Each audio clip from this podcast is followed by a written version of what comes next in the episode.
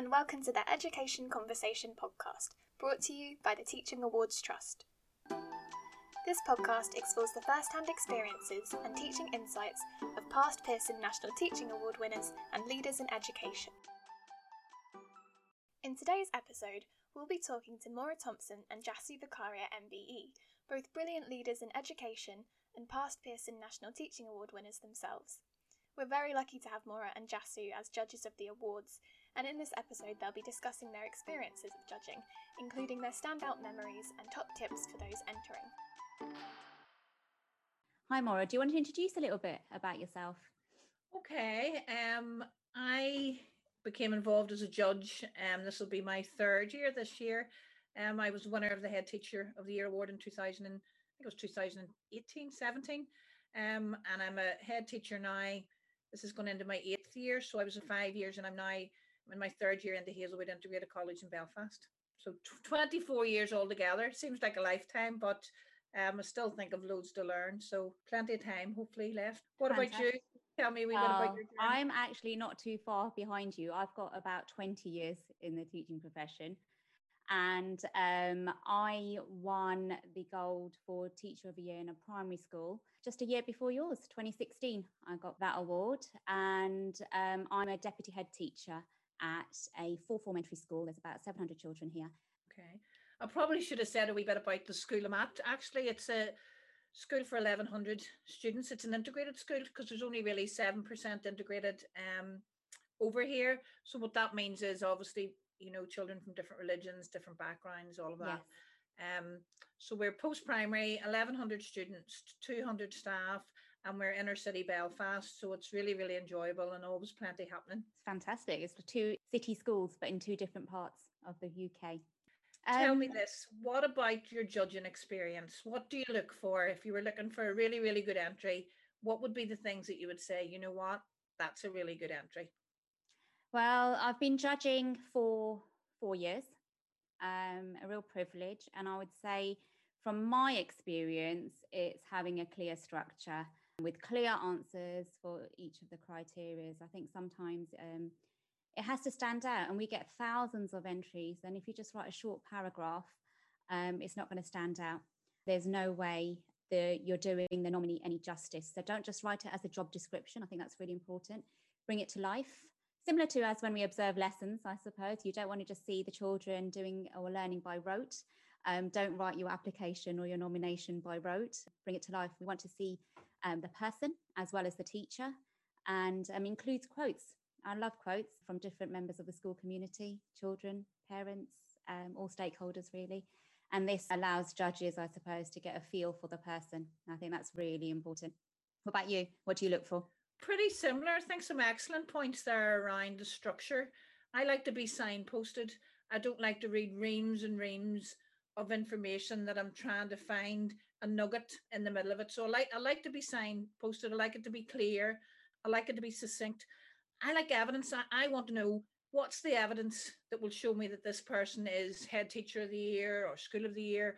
What evidence do you have? Doesn't always have to be quantitative, quantitative, qualitative, of quotes.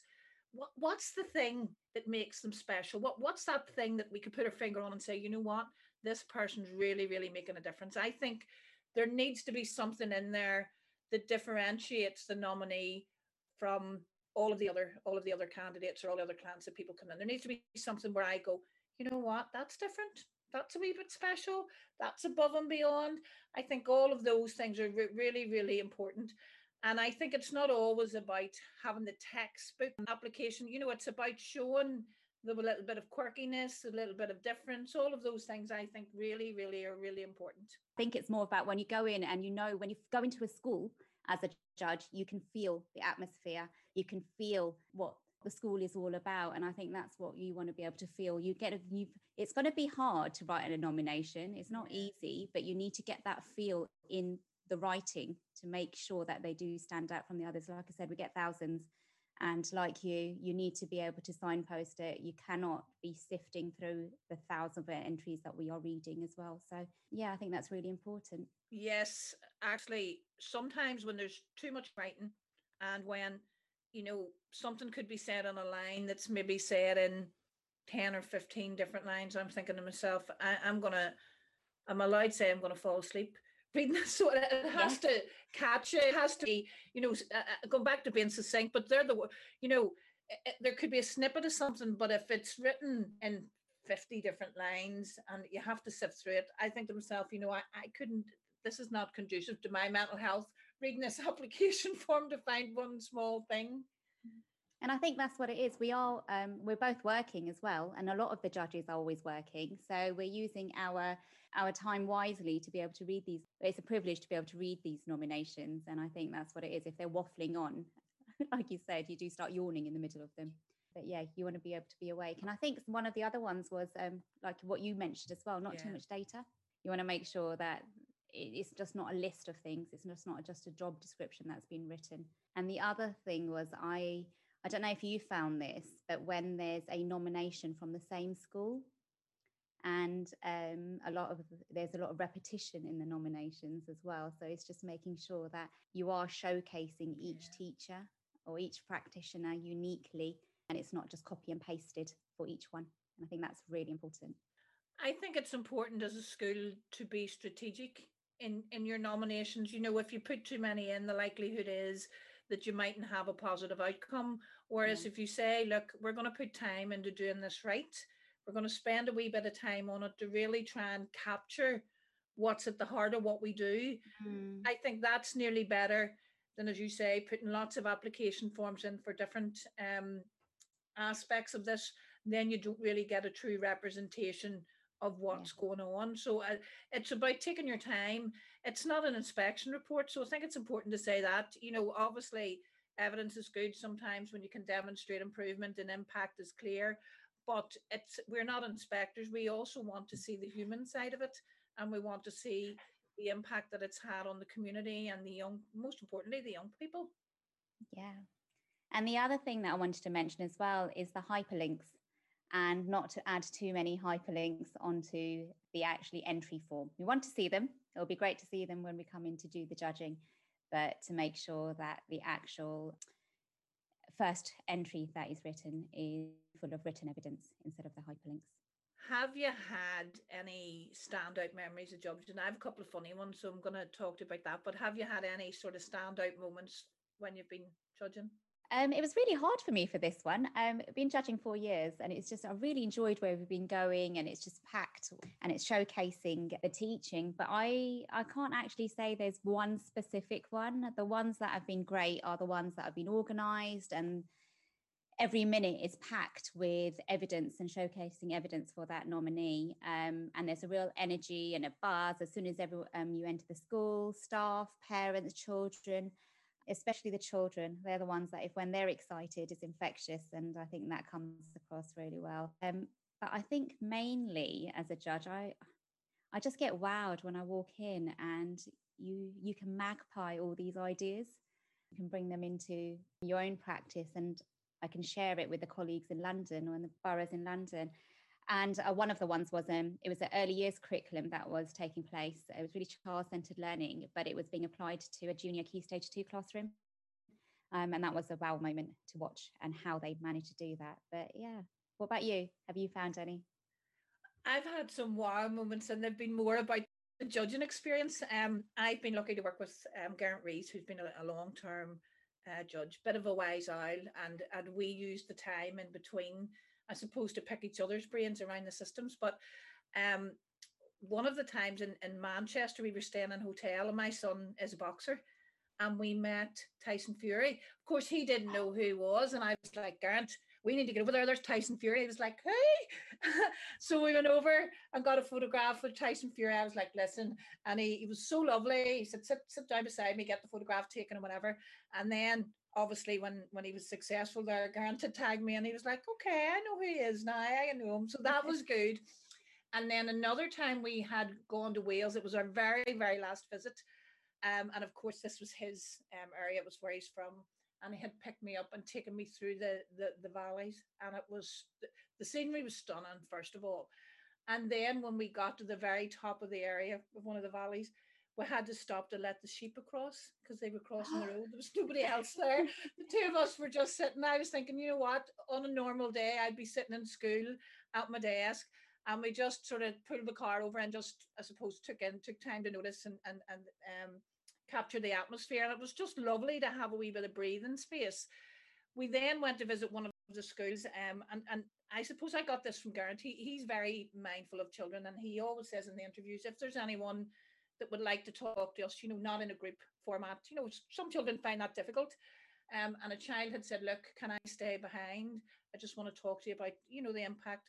And it was a bit of a Educating Yorkshire moment. The, the, the students said, stayed behind. They talked about, you know, how significant they, a speech impediment, how significant it was, and how the teacher had helped them. And by the end of it, the two of us were like, the tears were tripping me. I was like, Geraint, this is not good for my health. I can't be coming in here and crying at the time of. So some of those really intimate, special moments, I think you come away thinking, I am so privileged to be here to see this, to get to chat to these children, to be part of an experience where you can clearly see that educators are making a difference to the lives of young people. And and when they share that at times, it's very special. So I've enjoyed that um part of it. I think that has been probably one of the most special times, those sort of three integral things. And I think it's um it doesn't matter where you are. We travel across the UK, um, but the actual skeleton of teaching and learning doesn't change, if that makes sense. Um, you've still got the children are just children and they're just beautiful and that love and innocence that and excitement that they showcase it's it's very special and it tugs at the heartstrings. What do you enjoy about being a judge? I find it hard to choose one aspect of it, to be honest. Like I said, it's all across the UK. Um, the teaching is happening, um, and there's some great practitioners out there. But I think it's the fact that as judges, we get to see that firsthand. We get to see the dedication that's demonstrated um, by the practitioners, by the teachers, and the learners. And I think judging is the gift that keeps on giving. We get the award I got the award four years ago, but yearly I get to see good practice and celebrate it. And to be part of that is a real privilege. And I think that's the bit that for me is the most enjoyable part. It's and it doesn't even matter even in during this time during covid during lockdown anything else um, the teaching awards have still managed to do it virtually digitally and we're still celebrating teaching and learning. And I think nothing gets better than that and I never thought I'd. I mean, I thought the travelling, the really long hours on the train, um, it will, used to be interesting anyway, with especially with all the delays. But now I'm really looking forward to that. So I can't wait to be able to get back there. It'll be like a holiday, I think, to be able to go and judge and do face to face visits again. What do you enjoy the most? I well, I just enjoy. Sometimes that would have. Been, I was going to say I enjoy the humility.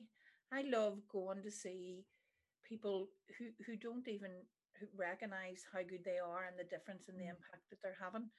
Um, and I always come back, even though, like yourself, I've won the award. I always come back and go, "Oh my god, I need to up my game. I need to get better." You know, it always refreshes me, brings me back with new ideas, replenished, rejuvenized, ready to right go. Okay, I need to get back to this. Um, I love the ideas. I, I, I go around different places, and when you see some of the ideas that are refreshing, I think that are I love capturing some of those relationships, those those intimate moments where people share with you stuff that actually in some instances has been life changing. Some of the stuff that people have shared, I've actually felt overwhelmed. You know that that educators and um, people in within the teaching awards c- could display the levels of compassion and empathy and caring.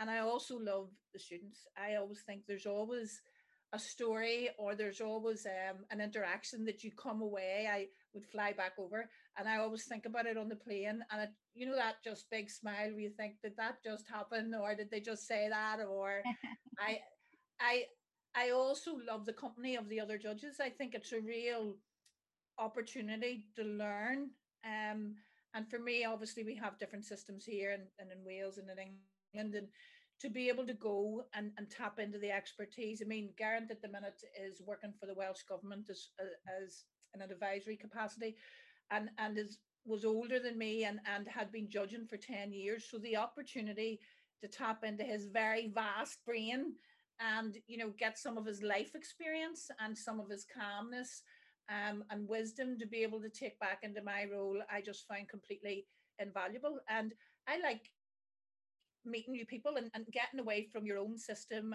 and getting an opportunity. I mean i'm thinking one of the best things that i really enjoyed um, the year before last was flew over in the morning sat in london bridge had my lunch um, went to the the judging then went to um, the House of Commons, and I was home that evening, and I thought, did that all just happen? did that all just ha- did that all just happen?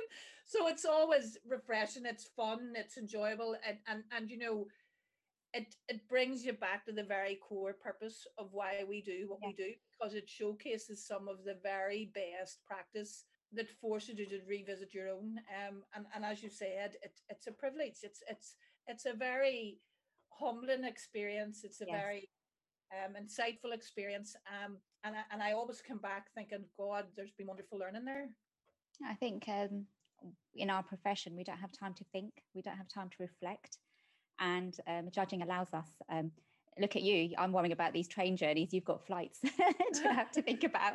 Um, but do, it does give us that time to reflect and to see some amazing different things. And like you say, just magpie it all and take it back um, and just be inspired again in our own roles. Why do you think it's important that we recognise teachers? Why should this? What, why was it so important to continue it even during lockdown? Taking on the task of shaping young minds is a big, big responsibility. And um, to say that, that, teachers can change lives is not an exaggeration. Um, and they are the backbone of society. And I think in the current climate, society is beginning to both see and understand that teaching is not easy. Um, it's not a job that anyone can do. And more importantly, teachers don't actually see it as a job. They don't stop working when the school bell rings. They have a, a round the clock habit um, and a work ethic, and they dedicate their lives to their students. And I think if you're putting all these hours in, whether it's marking or preparing resources, um, it needs to be appreciated, it needs to be recognised. And um, we're very fortunate to be part of a team and a family called the Teaching Awards, and it's a platform for this to happen. What about yourself? I suppose, particularly in the current yeah. climate, um, I think it's really important. It's it, it, it's a vocation for me. The teaching job is a vocation. It's not for money or holidays, unfortunately. Um, you know, contrary to I suppose people's belief, for me, I think it's important to recognize the difference that people are making, and and sometimes in some very difficult circumstances and, and sometimes being exposed to a roller coaster of life in terms of the challenges that, that, that are met. And, and I think it's important to say, to give that reassurance, to say, listen, you're, you're, you're doing a great job. You know, you've made a difference. Um, we really appreciate what you do. We appreciate the, the contribution that you have made and the potential impact of that on society and on the impact of that on, on the lifelong experience of the learners, as opposed to you just shaping their life at that stage because the impact that a teacher can have from nursery all the way through. I mean, I still at my age can remember, you know, at, a basketball teacher, she wasn't, she didn't even teach me um any any particular subject, but got me into sport, and that changed my life. That changed my life. And every time I meet her, I say to her, "I she's still she's still teaching. She's teaching part time." And I say to her, "I blame you if anything goes wrong, I'd say, nah, if she hadn't got me in that basketball. So I think it has, particularly for me, because I've had very, I suppose I've had mixed experiences like everybody, but I've had some real strong positive role models who have really helped, I suppose, shape my life. And because of that, I think it's really, really important because mm-hmm. a lot of the time some of these people are unsung heroes. They don't do it for any type of recognition. They do it because it's in their bones. It's what they do. It's a vocation. It's a calling. And I think it's really important that people sometimes say, you know what, keep doing what you're doing. You're doing a great job. You're doing life changing work. And, you know, a lot of these other people have plenty to say about it, but, you know, walk, walk a day or a mile in my shoes. Exactly. Exactly. That's what it is, is just celebrating that and giving that time to them, isn't it? It is.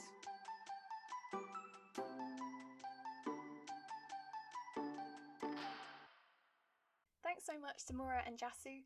I know lots of you are getting your awards entries in for the March 12th deadline, so that's a really helpful insight into what makes a great standout teacher or school. If you want to enter the awards or just find out more about the categories, visit teachingawards.com. Entries close Friday, March 12th. We're now going to finish up with some of our favourite Thank a Teacher messages from this week, and all of these senders have given permission for their messages to be shared. Dear Mrs. B, thank you for being a great teacher for us key worker children. It must be really hard to still go to work every day and help us learn when most people have to stay at home. You are a brilliant teacher and person, my mum couldn't teach her classes without you, and my dad couldn't go out every day and help key workers with his job. You are my hero. Dear reception staff, thank you for all the hard work you are putting into the remote learning for my daughter. She is thoroughly enjoying this new way of learning, and it has helped us as mother and daughter to become closer than ever. An unforgettable time, but for a positive reason, a lovely bond with each other. Dear Mrs. Y, thank you for always being nice. Thank you for doing the best you can. I really love my school. I think it is the best school in the world. If you'd like to send a thank you e-card or learn more about the Thank a Teacher campaign, visit thankateacher.co.uk. Make sure to subscribe to this podcast and follow us on social media to stay up to date on the work of the Teaching Awards Trust. For Pearson National Teaching Awards on Twitter and Instagram, it's at Teaching Awards. And for Thank a Teacher, it's at UK Thank a Teacher on Twitter and at Thank a Teacher UK on Instagram. A full list of all our social media handles for LinkedIn, Facebook, Twitter, and Instagram can be found in the show notes, so do follow us to stay up to date with our work. That's all for today's episode. Next time, we'll be catching up with the Echo Eternal project from Core Education, our 2020 winners of the Award for Impact Through Partnership, so make sure to join us then. Goodbye!